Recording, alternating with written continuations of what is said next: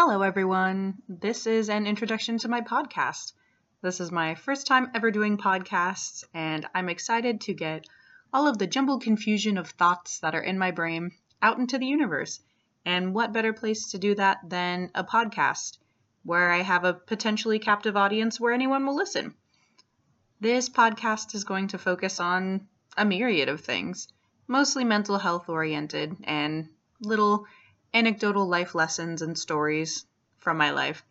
So I hope you all enjoy the content that's going to be put out there. It's a free ride, so you don't even need to buy tickets, so I hope you come along for it.